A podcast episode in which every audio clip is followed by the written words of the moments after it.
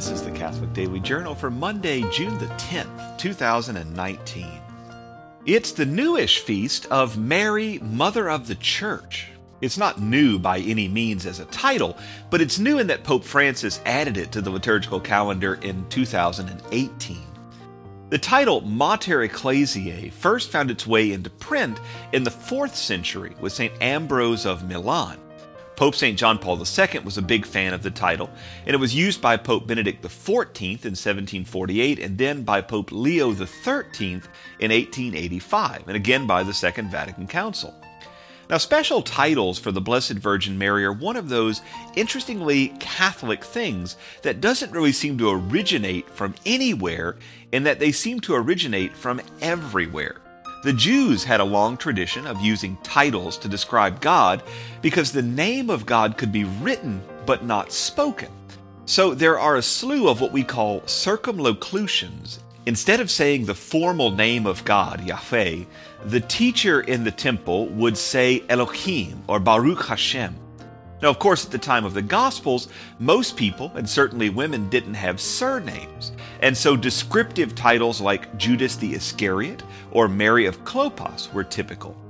Early on, Mary, the mother of Jesus, and Mary, the mother of God, were common ways to describe Mary of Nazareth. As the ancient world gave way to the medieval, these titles became more theologically complex, and we got Mary, seat of wisdom, or Mary, ark of the new covenant, or Mary, undoer of knots, and the like. Some are distinctly modern titles, like Mary, Queen of the Universe, and Mary, Mother of the New Evangelization. To say that Mary is the mother of the church is to acknowledge the role she played in nurturing and uniting the apostles and in being a visible image of the gentle love of God that the church must embody. As with all these titles, the words aren't so much praise for her as they are meant to express the mystery of the church, which is in some way embodied and revealed by the person of the Blessed Virgin Mary. Mary, Mother of God, says more about the human nature of Christ than it does about the Virgin Maiden from Nazareth, just as Mary, Seat of Wisdom, and Mary, Queen of Apostles, does. Today in 1935, Dr. Robert H. Smith took his last drink in Akron, Ohio. He had been trying to stop drinking alcohol for years, but it was a chance encounter with a man named Bill Wilson at a support group that led him to found a new organization that combines support groups with a series of steps 12 steps, in fact, towards sobriety. And so today is considered the birthday of Alcoholics Anonymous. AA has helped countless addicts over the last 80 years by combining the accountability of a small group with the goal oriented steps, which include admitting one is powerless over one's addiction, turning oneself over to a higher power, making an honest self inventory with the help of a sponsor, and then working to make amends. Then the addict is able to establish for himself a discipline of life and maintain it by helping others.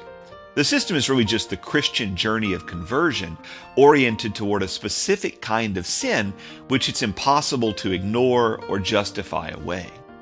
Now, AA is a loose organization with loose record keeping for obvious reasons. Still, the international leadership of AA believes that over 2 million individuals are currently in recovery and attending meetings, with countless others who have been helped in some way, shape, or form. And finally, today is the birthday in 323 BC of Alexander the Great. He was a natural leader and a military strategist who quite literally conquered the world with his inventive hinged battle lines, a technique which the Romans would steal and call the maniple. Alexander died young and somewhat suddenly in the field at the age of 33.